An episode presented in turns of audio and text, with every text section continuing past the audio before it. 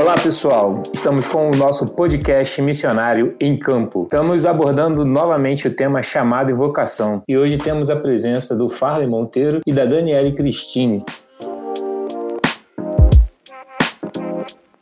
E a gente vai falar sobre chamada e vocação, o que, que a Bíblia diz sobre isso, né? E se realmente estamos cumprindo essas ordenanças sobre chamada e vocação. Eu gostaria de ler uma passagem em Efésios 4:1. Paulo vai falar o seguinte: Por isso, eu, prisioneiro no Senhor, peço que vocês vivam de maneira digna da vocação a que foram chamados. Vamos lá. Chamada e vocação são termos similares na palavra de Deus. Na palavra de Deus, todos somos chamados à igreja de Cristo é vocacionada, convocada a testemunhar de Cristo. A vocação não é um projeto, mas sim um estilo de vida. Isso é uma frase de Ronaldo Lidório. A gente está aqui com a nossa amiga e amada Dani, Daniele Cristine, e ela vai contar um pouco para a gente sobre a profissão dela, como a profissão dela tem impactado, né, na vida das pessoas. E então, Dani, eu queria que você falasse um pouco para a gente, um pouquinho da sua história, um pouquinho da sua profissão. Vamos lá. É, Para quem não me conhece, eu sou arquiteta e urbanista. Antes de falar sobre como a minha vida, minha profissão tem impactado pessoas nesse sentido mais extraordinário da palavra vocação e chamado, eu queria mostrar para vocês um pouquinho qual é a minha visão de vocação e chamado. É, esse versículo que o, o Anderson leu, é, eu acho que ele explica bem que apesar de serem termos semelhantes, eles aparecem em situações diferentes, né? Vocação e chamado. Então você fala como é digno da vocação com que foste chamados. É, o chamado ele é, um, é, um, é o que Deus fala para você, né? Mas a vocação ela ela tá muito ligada a, ao que Deus tem te preparado para ser, né? Então Deus te convoca, esse é o nosso chamado e Deus nos prepara através da nossa vocação. Então para poder contar um pouco da minha história, do, do meu da minha vocação, do meu chamado, eu queria desmistificar um pouco isso, porque assim no sentido extraordinário da palavra mesmo Jeremias teve aquele chamado, aqueles chamados que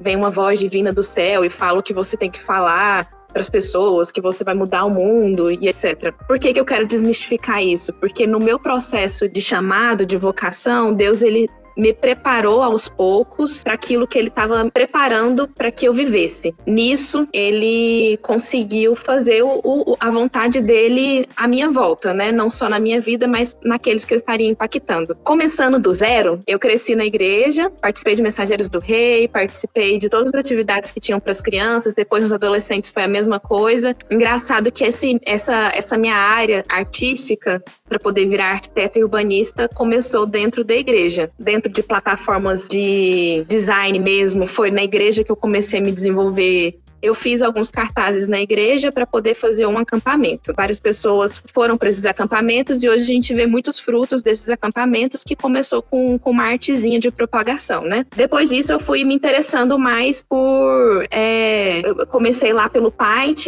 depois eu fui para o Photoshop, depois eu fui para outras plataformas e aí eu comecei a ver outras plataformas um pouco mais complicadas que estavam relacionadas à animação e depois eu fui entender um pouco mais sobre arquitetura e assim eu cheguei na profissão que eu queria, que conseguisse realizar isso, eu cheguei na arquitetura. Durante o curso de arquitetura eu não conseguia entender bem o que Deus ia fazer com aquele grande propósito, mas dentro da arquitetura é, a gente estuda também grandes casos de sucesso que impactaram o mundo. Então, por exemplo, num um atentado ou, ou em países em guerras, né, você precisa de arquitetos arquitetos que consigam pensar em uma arquitetura de emergência, e aí a arquitetura está aí salvando vidas. E aí eu ficava pensando, imaginando de novo nessa, nesse, nesse grande quadro, eu vou pegar esses países que estão sofrendo grandes crises e vou mudar o mundo através da arquitetura, utilizando novas tecnologias, vai ser incrível. Mas aí Deus foi me guiando para outros rumos. Na faculdade mesmo, Deus me colocou é, grandes amigos, e aí de lá eu fiz um escritório, e hoje eu tenho um escritório de arquitetura.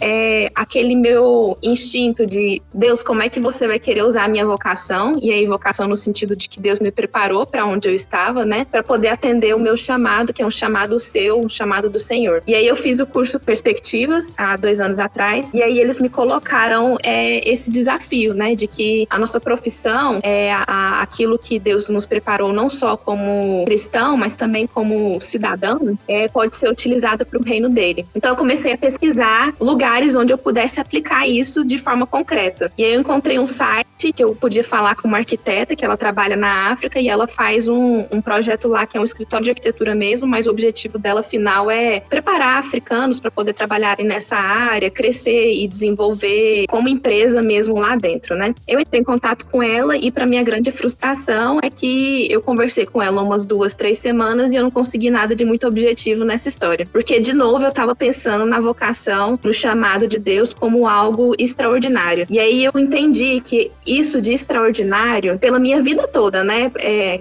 por todos aqueles passos que eu fui passando, não era algo inalcançável, era algo que era alcançável. Então, é, a vocação, em primeiro lugar, o chamado, em primeiro lugar, é algo que Deus coloca na nossa vida que está alcançável, que a gente consegue pegar e encostar, que a gente consegue entender na nossa vida prática. Muito legal. Então, Dani, você mostra pra gente que através do seu caráter, que foi forjado, né, por Cristo, através das suas ações, você conseguiu fazer com que a sua vocação se tornasse o seu chamado, né? Tudo aquilo que você faz, você vai fazer como se estivesse fazendo para o reino. E isso é muito interessante. Isso é muito legal a gente ouvir isso porque a gente pode, a gente às vezes não entende como a nossa profissão ela encaixa no reino, mas tudo, tudo se a gente pensar, tudo isso se encaixa no reino, né?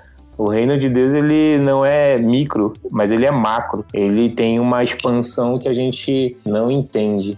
E isso é muito, muito legal ouvir isso. E a gente tem o nosso outro participante, nosso amigo Farley Monteiro, e a gente vai ouvir um pouquinho. Farley vai contar sobre a sua história e vai falar também da sua profissão e como essa profissão tem impactado também pessoas no reino de Deus. É... Vamos lá, vamos lá. Anderson, antes de tudo, um prazer estar aqui com vocês. Agradeço muito o convite, a oportunidade.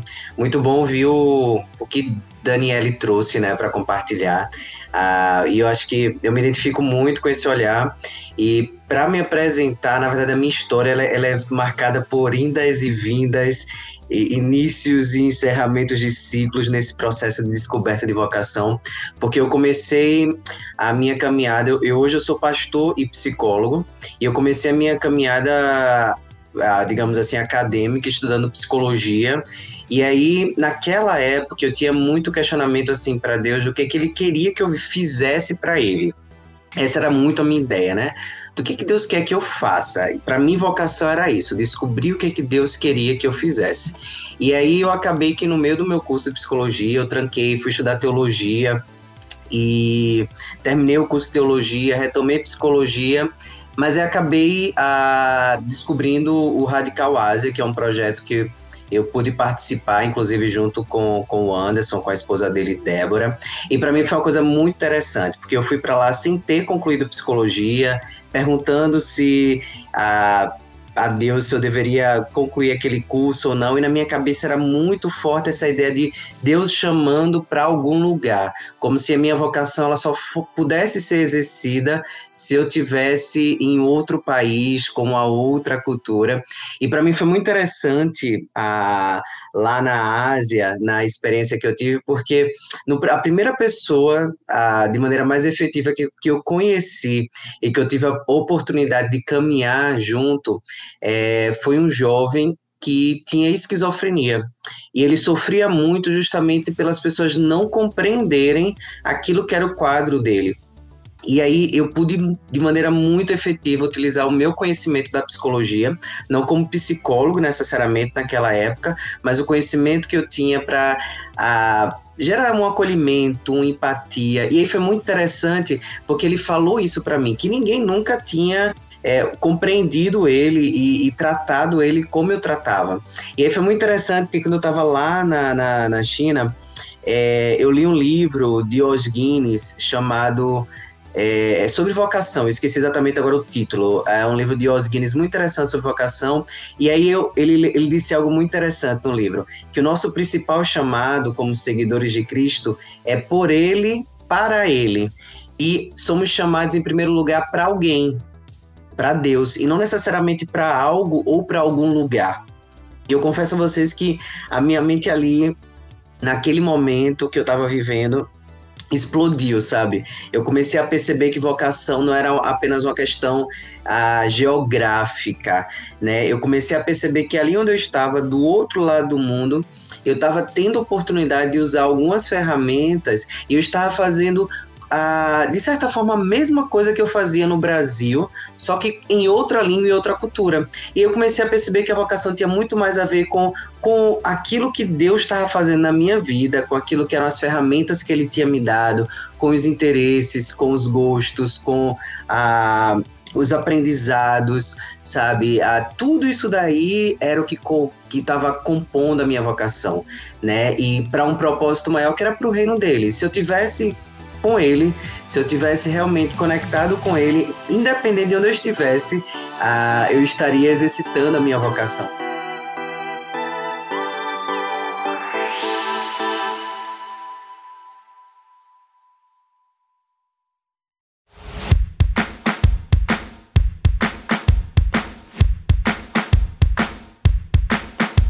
Isso foi fantástico, porque quando eu voltei para o Brasil, eu voltei com a convicção muito grande de concluir a psicologia, né? E hoje eu sou psicólogo e eu percebo o quanto Deus me usa através da profissão. Assim como a, com essa experiência com esse jovem lá na China, é, Deus tem me dado a oportunidade de, de, de ver o agir dele, sabe? Ah, como psicólogo, a gente não pode, dentro do espaço terapêutico, é, utilizar aquilo para evangelização diretamente, mas eu percebo como a minha maneira de ser, a, a minha postura, né? Inclusive inclusive como cristão, ele faz diferença.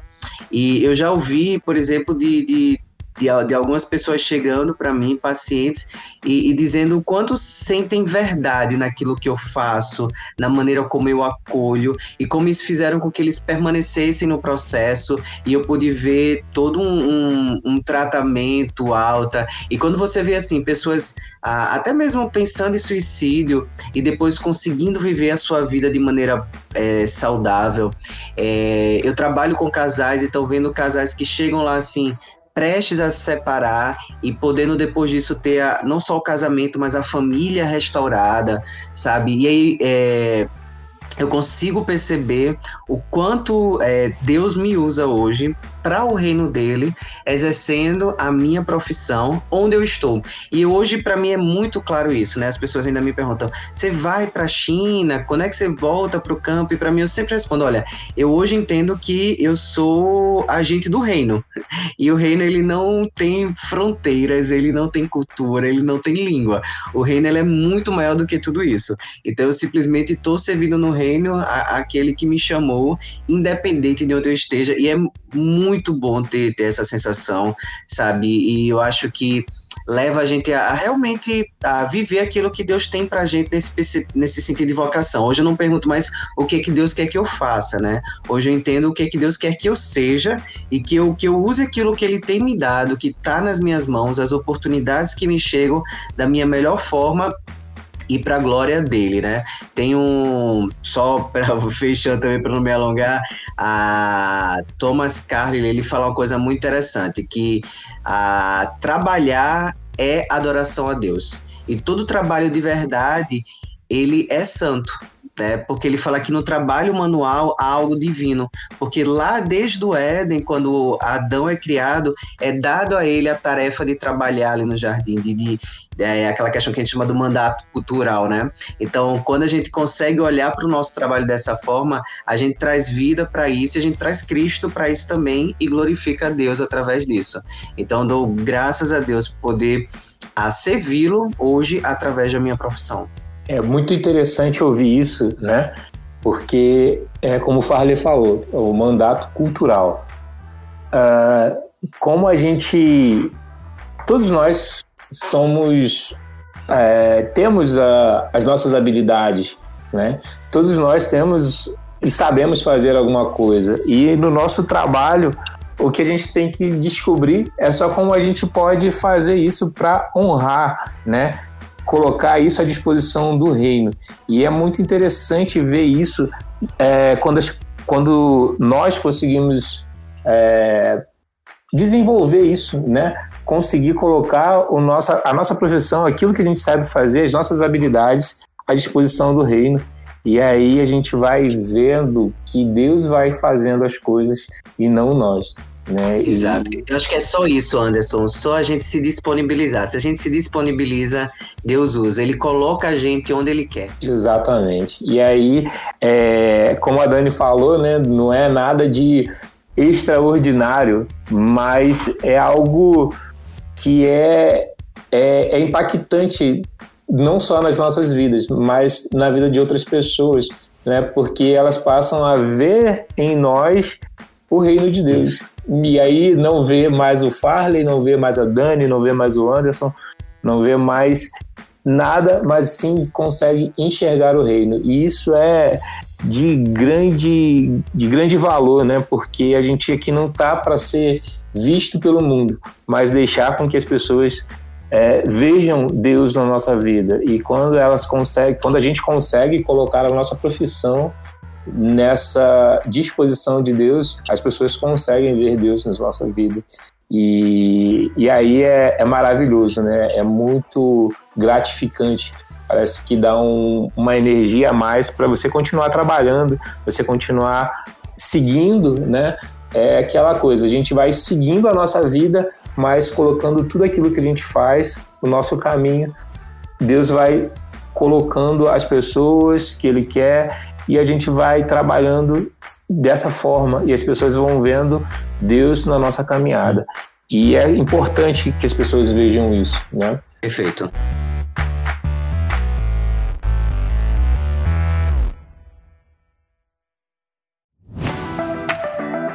E aí eu tenho mais uma última pergunta, né? E aí fica à vontade, Dani e Farley, quem quiser responder primeiro, né? uhum. né? Para vocês, qual a importância da vocação para a expansão do reino de Deus? A gente já falou isso mais ou menos, né? Uhum.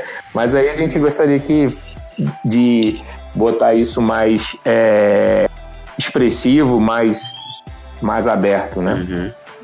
Dani, você quer começar? Eu posso é, que seria importante, né? Eu acho legal porque Deus é, escolheu utira, utilizar a gente, né, humanos, para poder é, pe, é, pescar mais humanos para o reino dele, né? Ele escolheu aqueles que pudessem, é, outros pudessem se identificar, né? E aí, quando a gente pensa na vocação como algo é, palpável, a gente está fazendo isso, né? A gente está tornando palpável para outras pessoas o que é o reino de Deus. E aí por isso que o reino de Deus se expande tanto através da vocação dos outros, é através das nossas vocações, porque é de uma maneira prática a as ações de Deus no reino dele. Quando a gente pega a nossa profissão e fala que ela é a nossa vocação, é, no meu caso da arquitetura, eu não estou só uhum. construindo casas, né? Eu estou cuidando de uma família, às vezes, através da, da, da, da arquitetura. Então, é, através do cuidado de Deus, né? Então, é uma maneira prática de eu estar mostrando para os outros que eu estou realmente querendo fazer isso pela família deles. É, por isso que o reino deles se expande, porque a gente deixa invisível tudo isso. É importante a nossa vocação para o reino de Deus, não porque Deus precisa, mas é porque foi a plataforma que ele utilizou para poder se mostrar para o mundo, né, para aqueles que ainda não foram alcançados. Hum, muito legal. Eu gosto muito uh, da, de um conceito que eu acho que é de René Kivitz que usa, baseado inclusive até numa fala de Aristóteles, quando coloca assim a ideia de que quando a nossa vocação é justamente o encontro entre o nosso talento, a nossa paixão e uma necessidade que há no mundo. E eu acredito que Deus ele acaba a suprindo a necessidade, respondendo essa necessidade através da nossa vida. E eu penso que não há restrições para isso. É, na verdade, a minha cabeça ela também abriu muito enquanto eu estava lá no campo, lá na China, quando eu tive contato com um conceito que foi criado pelo Loren Cunningham, que é o fundador da Jocum, que ele fala sobre as sete esferas da sociedade. Se você não conhece, sugiro aí, joga no Google Sete Esferas da Sociedade. E ele fala o seguinte, que de certa forma a nossa vocação, Deus ele nos cria para fazer diferença em todas as áreas. E ele vai defender que, que em toda a sociedade, da mais simples, da mais primitiva, né, numa aldeia africana, até uma, uma, uma, um espaço mais complexo, uma megalópole, sabe, uma Nova York da vida, você vai ter essas áreas presentes: família, religião, educação, mídia, né, comunicações, a arte né, que inclui inclusive o esporte, a economia, o governo, né, a área da política.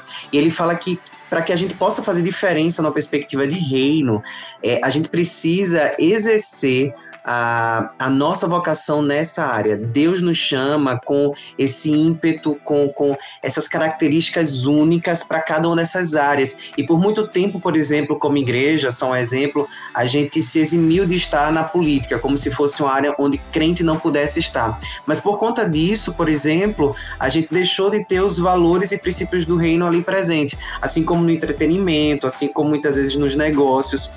E é muito interessante que ele fala que a nossa vocação, ela existe justamente para isso, para que a gente possa utilizar aquilo que eu tenho como paixão, como ferramenta, aquilo que é a minha cara. Por exemplo, eu ouço o Anderson e eu já imagino ele com a bola no pé, né? Embora eu sei que ele talvez não tenha mais as habilidades que ele tinha antes com, com o futebol, né, Anderson? Mas eu sei que é, tem a cara dele essa questão de esporte e não é por acaso que Deus faz isso, sabe? Assim como a Dani falou com arquitetura, né? Então, assim, a, a gente precisa utilizar aquilo que Deus nos dá como vocação, independente do local que seja, para que ali os princípios e valores do reino se façam presentes. Jesus, ele quando vê, ele fala, né? O reino chegou né? E o reino precisa chegar através da nossa vida com aquilo que a gente tem, com aquilo que a gente sabe fazer, seja qual for o lugar. A gente tem que ocupar esse espaço para o reino. E fazendo isso, a gente completa, né, o versículo de Efésios 4, que no verso 3 faz o seguinte: fazendo tudo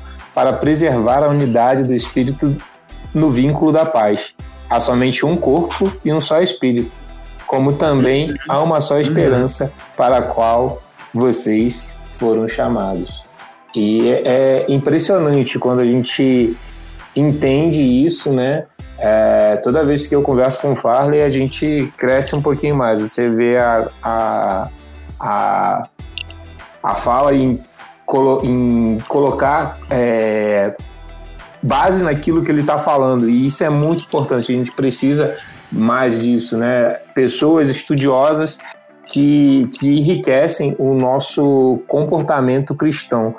E, a, claro que mantendo o, a leitura da Bíblia sempre como nossa, nossa base né, de tudo, mas ouvir o, que outras pessoas têm a dizer sobre isso é, enriquece ainda mais a, a nossa vida, enriquece mais aquilo que a gente, que a gente é, né? E fomenta né, o nosso, o nosso, aquilo que a gente sabe fazer, as nossas habilidades, as nossas, é, os nossos, nosso talento, né? Quando fala e fala que a gente precisa de mais cristãos na política, não é para que a gente fale, ah lá, mais um cristão é, fazendo coisa errada. Exato. Né? A gente precisa de cristãos sérios na política para que a gente possa né, ter aquela aquilo que o livro de Reis fala, né, que a gente precisa orar pelas nossas é, lideranças e elas vão fazer aquilo que Cristo manda, né, aquilo que Deus está fazendo com que elas é, façam. Então, é, a gente, só que se elas não têm o coração em Cristo, Deus ele vai mover, mas ele vai ter que mexer um pouco mais com o coração desse povo. Né? Então, se a gente tem cristãos lá, a nossa política poderia estar um pouquinho melhor, né? A gente cai muito naquela coisa, ah, não pode, é, existe uma divisão, um espaço entre entre o Estado e a Igreja e a gente deixou com que isso fosse realmente verdade, né? E a gente se distanciou muito dessa política. né? E hoje a gente não tem representantes que possam fazer mais por nós é, na política, uhum. como na como no, nos negócios. A gente não tem cristãos muito sérios fazendo o negócio. Né? E aí eu fico muito feliz quando a gente tem a Dani, né, que tem um escritório de, de arquitetura e ela consegue trazer essa, essa alegria para que, aquelas pessoas que estão querendo né, construir os seus sonhos e elas vão viver debaixo daquele sonho. Então a Dani ela tem essa é, é polida justamente para fazer com que elas vivam debaixo daquele sonho sem ter problemas futuros. E é interessante ver isso, né? sentir isso e é, fazer com que isso aconteça.